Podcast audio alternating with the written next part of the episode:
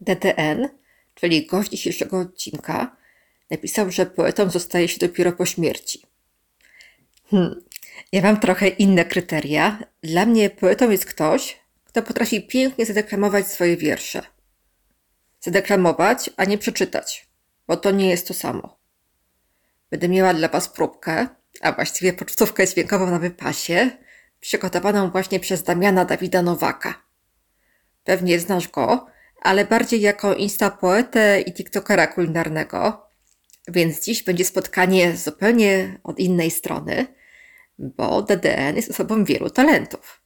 Ten wstęp nagrywam przy kieliszku bimbru jabłkowo-cynamonowego, pyszka, autorstwa właśnie jego. E, jest to kieliszek nalewki, bo jakbym piła bimber, to bym się tym nie chwaliła publicznie we własnym podcaście. E, a Damian e, dla dwóch osób będzie miał tomik swojej poezji Inaczej niż w lustrze, który otrzymał nagrodę Międzynarodowego Listopada Poetyckiego za książkę roku. Zaraz powiem, jak ją zdobyć, więc warto posłuchać. A tymczasem rozmawiamy dziś o poezji na ciężkie czasy i poezji jako autoterapii. Dziękuję Ci też bardzo, że polecasz e, swoim herbatnikom ten podcast i bardzo dziękuję, jeżeli głosowałeś albo głosowałaś na mnie w plebiscycie na podcast Influencers Live Wrocław. Słuchacie podcastu Kamila objaśnia mi świat.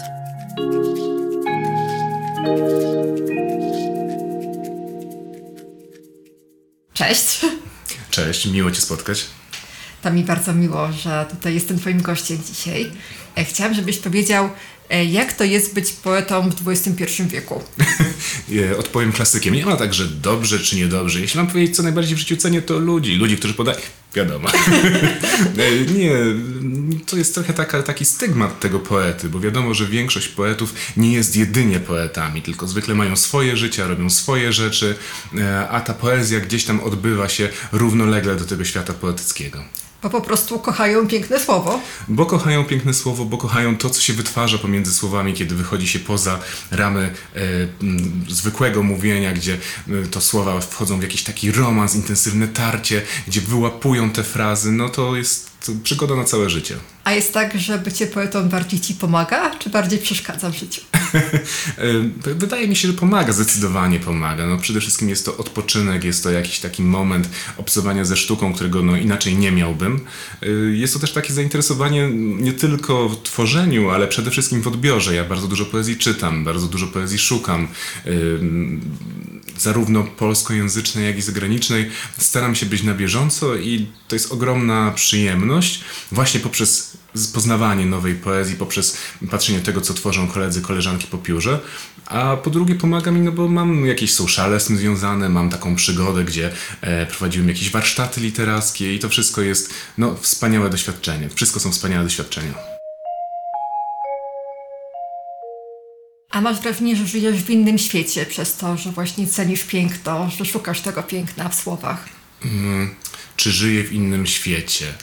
Świat poezji no to też trochę trzeba demitologizować, że to nie jest już świat romantyzmu, gdzie za każdym krokiem, na każdym kroku czai się jakaś rusałka, a następny zryw narodowy jest okazją do bycia herosem. Uważam, że już nikt tak nie może patrzeć na poezję, jak patrzyło się ponad 100 lat temu, że to jest raczej poezja małych rzeczy, małych obserwacji, przyklejona blisko do człowieka, w przeciwieństwie do tych takich wielkich wynurzeń, tych wielkich przygód, tego mm, e, działania totalnego które było kiedyś, w romantyzmie zwłaszcza.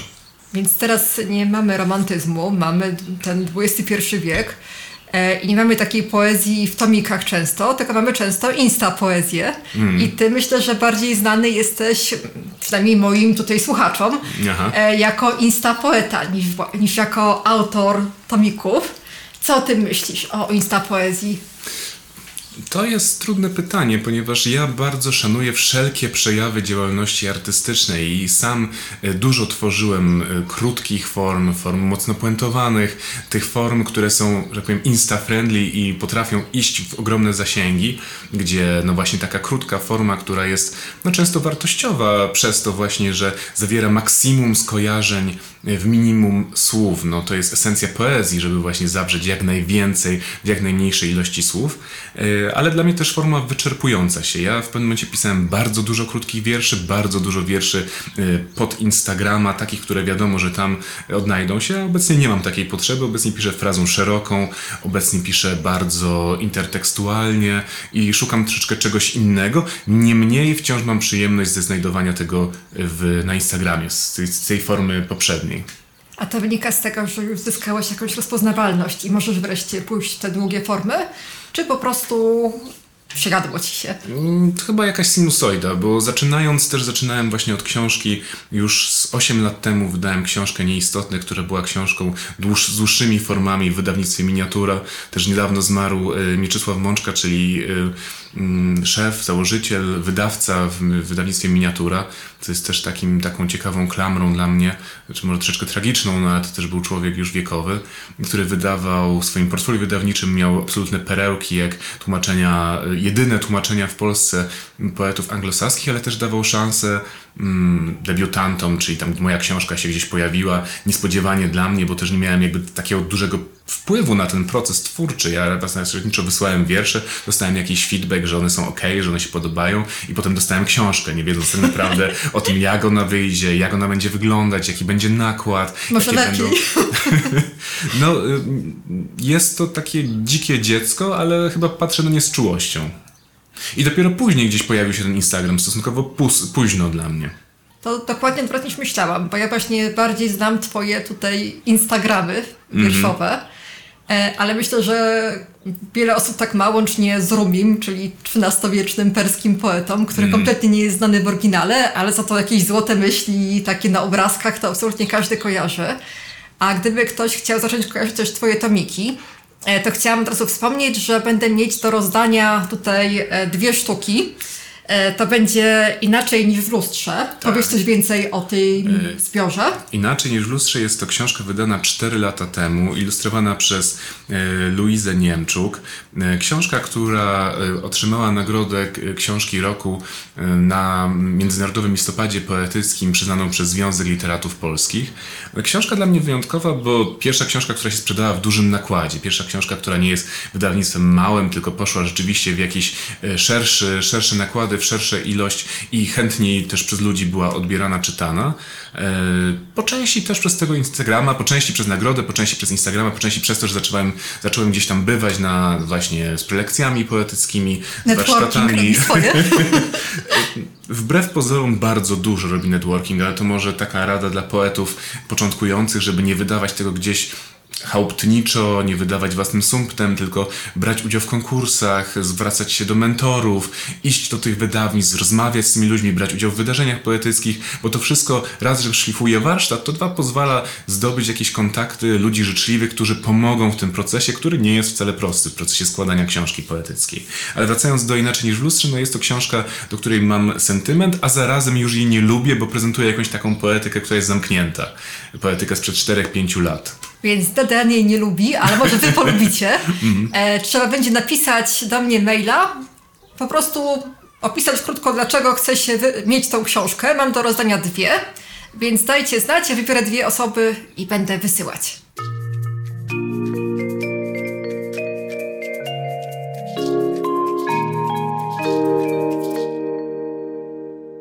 A tymczasem wracając tutaj do naszego spotkania, spotykamy się trochę pod hasłem poezja na trudne czasy.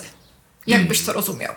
E, poezja pomaga przetrwać trudne czasy. Przecież ilu e, wspaniałych poetów, no, pierwszy, który mi przychodzi do głowy, to Krzysztof Kamil Baczyński, który tworzył pod wpływem wojny, który tworzył dlatego, że czuł zagrożenie życia, który tworzył wspaniałe rzeczy, no, będąc praktycznie w okopach. I to było takie światło słoneczne na ścianie. Y, Po części światło słoneczne, a po drugie y, możliwość, y, dacia, możliwość znalezienia ujścia tym emocjom, które powstają, temu napięciu. Wszystko to, co złe, można przetworzyć na sztukę i, i odnajduje to takie wspaniałe odbicie w sztuce. A gdyby ktoś właśnie zwrócił się do ciebie i powiedział, że jest mu ciężko teraz, mamy trudne czasy i chce sobie pomóc właśnie poprzez poezję, to co byś mu rekomendował? Y, Czy chce czytać, czy chce pisać? I czytać, i pisać.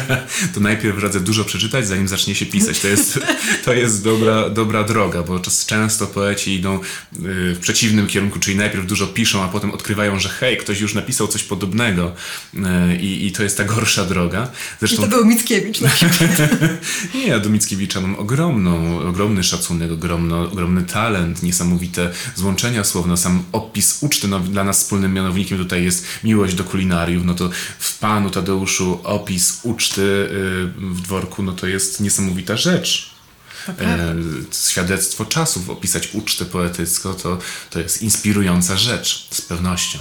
E, ale tak, ludzie nie czytają, a czytać warto, wydaje się dużo poezji. Dużo z tej poezji jest niskonakładowa, czyli powiedzmy, że nawet bywa tych książek no 100-200 egzemplarzy, e, ale czy to jest coś złego? Może właśnie e, ktoś znajdzie sobie tego swojego ulubionego poetę i będzie jedną z tych 200 osób, które ten, tą książkę dostaną.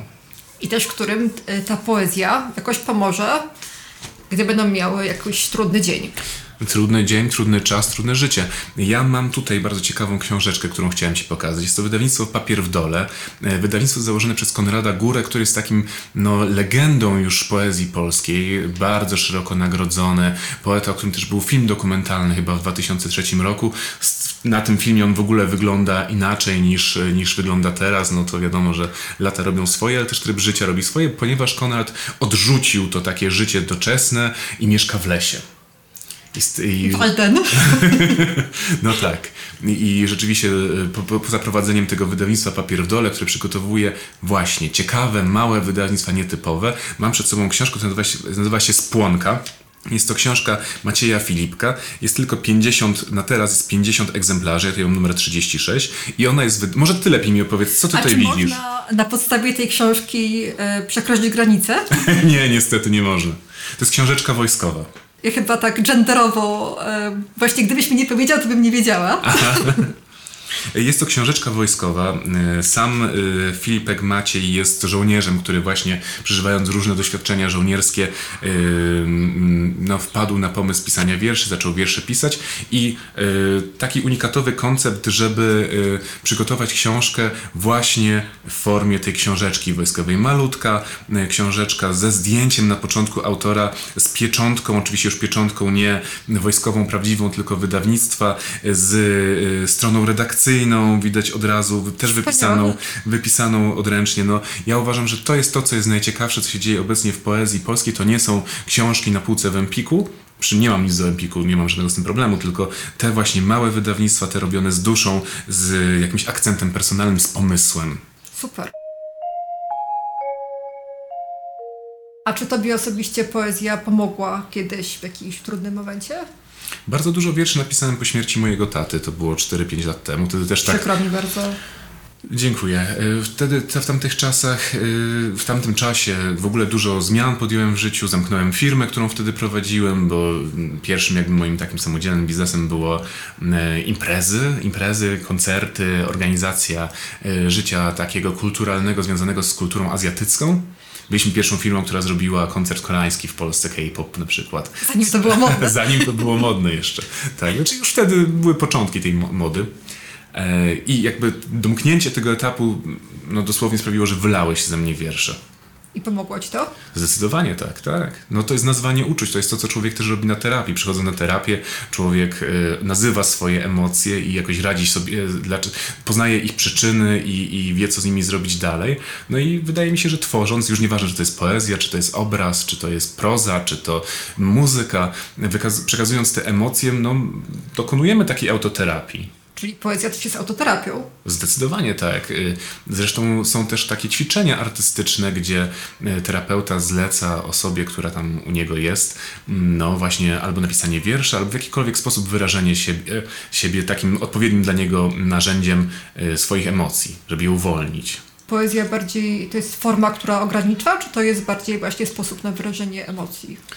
Jak poezja jest nieograniczona, uważam, zwłaszcza współcześnie. Coraz więcej rzeczy można podciągnąć pod poezję, gdzie no, są właśnie te formy bardzo krótkie, instagramowe, są formy bardzo rozwleczone, są poematy. E, Karol Samsel, mój serdeczny kolega, napisał e, poemat Auto da Fe, który składa się z czterech części. Każda część jest jakby fragmentem dziennika e, jego poetyckiego, czyli zapisuje swoje życie w sposób e, poetycki. I to jest taki rozwleczony, ale wspaniały, wspaniała formuła.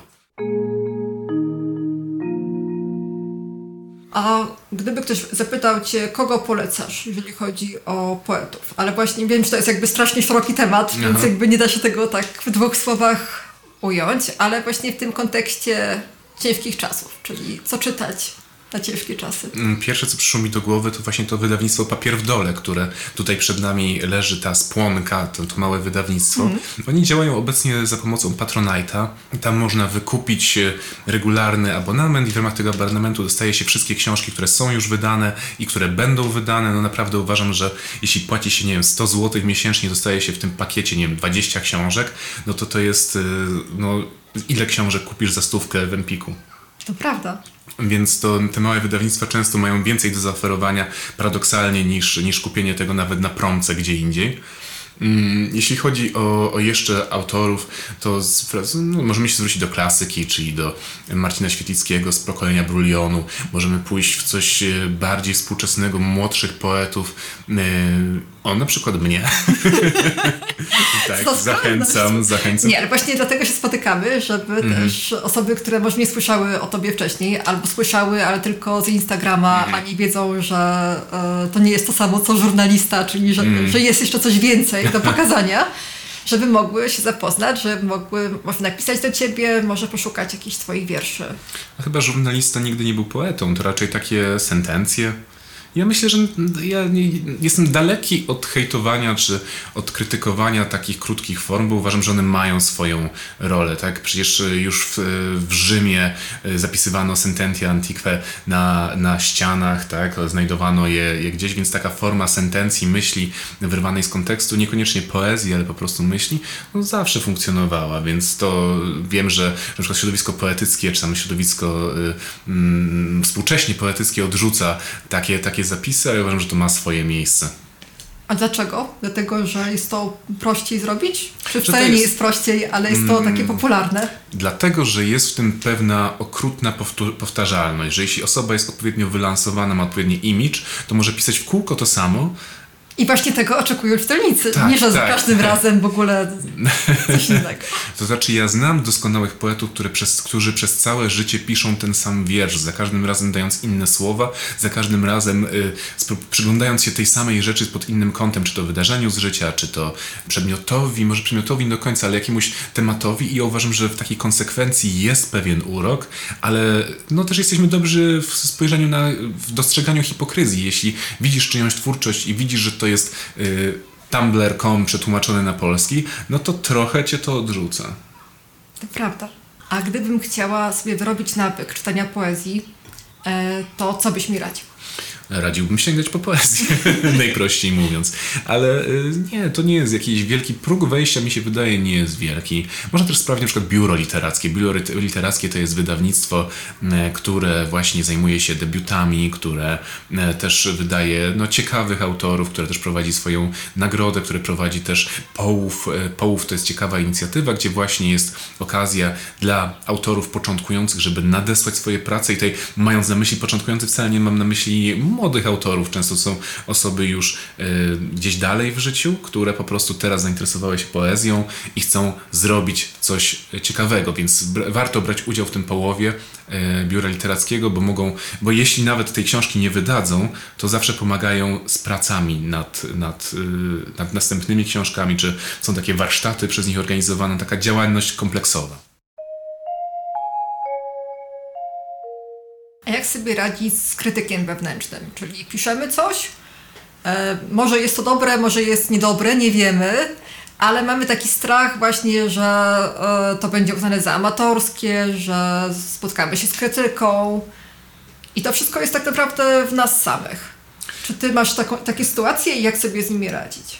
E, każdy ma takie sytuacje i też trzeba chyba rozróżnić tego krytyka, który mówi hej, stać się na więcej, to jest dobra rzecz, bo chcemy e, siebie motywować do tego, żeby być lepszym z każdą rzeczą, którą się pisze, że chce się znaleźć więcej, znaleźć coś lepszego, ciekawsze słowa, mm, e, głębszą metaforę, jakąś intertekstualność, odwołanie do czegoś. No, ukrywanie w tym tekście kolejnych warstw daje ogromną przyjemność. Mm, I to jest proces, tego nie zrobi się tak, że się usiądzie i napisze taki wiersz, który jest szeroki, intertekstualny, rozbudowany mm, i tak dalej, i tak dalej. E, natomiast y, też trzeba wiedzieć, kiedy się od siebie odczepić, kiedy już to jest dzieło skończone, kiedy ten proces e, ciągłych poprawek należy skończyć, bo też znam takiego poetę, który 15 lat poprawia swoją, swoje dzieło i ta książka już mogła być 5 razy wydana i to w wersji 5 razy dobrej, ale już tak goni za swoimi pomysłami, że, że, że no nie jest w stanie ich złapać i prawdopodobnie nigdy nie powstanie ta książka, no bo nie jest się w stanie, prawda, tego, tego. Nie pamiętam w jakiej to było książce. Była taka scena, że y, autor jeden wciąż zmieniał pierwsze zdanie swojej powieści i on powiedział, że jak skończy to, to pierwsze zdanie... To już potem pójdzie jak to składka. już potem pójdzie jak składka, ale przez, przez ileś lat zmieniał to pierwsze zdanie. Coś mi się kojarzy, że to było w jakiejś lekturze, nie pamiętasz? Nie, nie pamiętam. Kurczę. Ale przecież ty jesteś lepszy w literaturę niż ja. ja dużo wiem, natomiast tak jak teraz właśnie wiem, że dzwoni, ale nie wiem w którym kościele. A z czym teraz jesteś, jeśli chodzi o pisanie? Co, co tak e, przeżywasz? Na jakimś etapie? No, chciałbym skończyć książkę, którą właśnie piszę 3, 4, ponad 3 lata. Książka jest taką, która jest wyrazem nowego mojego głosu, e, nowej poetyki, tego, co mnie teraz najbardziej interesuje. E, mam nadzieję, że pod koniec też będę w stanie przeczytać jeden z wierszy z tej książki, które się ukażą w tej książce. I to jest proces też właśnie powolny, żmudny, ale też e, pełen uwagi i mam wrażenie, że ta książka będzie właśnie tą dobrą książką, tym, tą rzeczą, której będę dumny, ale no czy tak będzie, to już będzie do oceny moich szanownych odbiorców, do Twojej oceny, do oceny. Polecam się. Z przyjemnością podeślę. A jak to jest e, u Ciebie? Jak wygląda właśnie proces twórczy? Czyli po prostu gromadzisz wiersze i potem je zbierasz tematycznie, czy pracujesz nad jakimś jednym tematem? Bardzo różnie. Ja uważam, że ważne jest wynotowywanie ciekawych zdań, tego, co nas inspiruje. Te zdania mogą być zasłyszane, mogą być e, mm, z książek, bo to też jest istotne, że dobry poeta potrafi kraść, potrafi znaleźć w innej książce, w innym wierszu jakieś zdanie i albo wziąć je i bezczelnie skopiować i wtedy to jest takie odwołanie, albo je przekręcić, albo je, albo coś z niego wyciąć. E, wtedy kto wie, ten wie. tak, tak, tak, tak. Właśnie o to chodzi, że, że poezja jest na tyle plastycznym źródłem, medium, plastycznym medium, że te źródła mogą mogą być różne i mogą być przetwarzane na różny sposób. I im więcej znajdziemy i więcej wepchniemy w tym wierszu, tak długo jak to, to oczywiście działa, e, to wtedy więcej można z niego wyciągnąć, więcej osoby czytające mogą z niego wyciągnąć. Jak wygląda Twój taki kontakt z czytelnikami?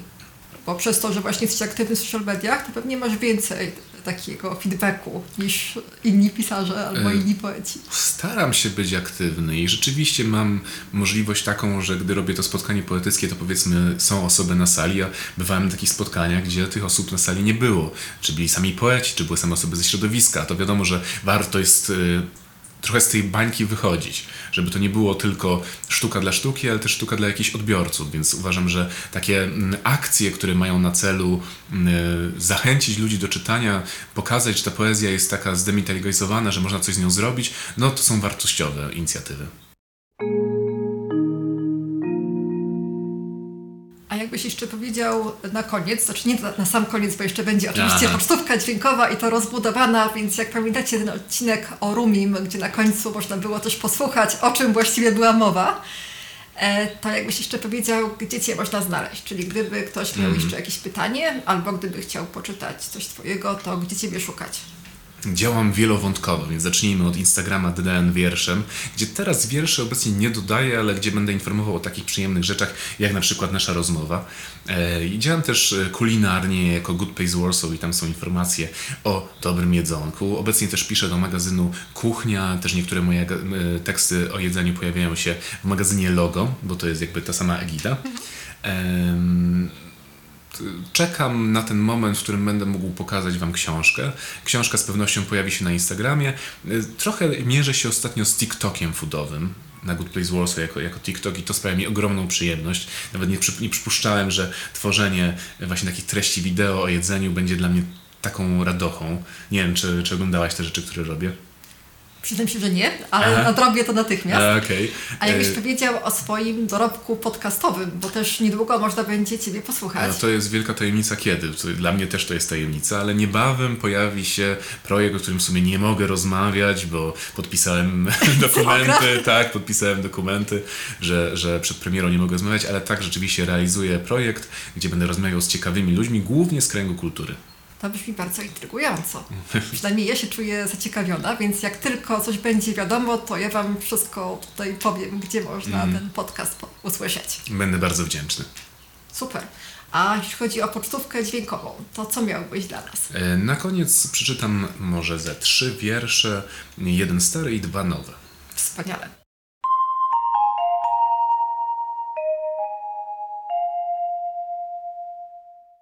Bursztynek, bursztynek. Ludzie cierpiący na zbieractwo potrafią przechowywać martwe zwierzęta. Jest upiorna sala weselna przeozdobiona taksydermią. Właściciel nie pozwala jej zdjąć, dlatego królują zasłony. Niektóre daty przydatności kłamią, to też zmarłych chowa się w miodzie. Potrzeba lat, żeby stwardnieli, skurczyli jak suszone śliwki.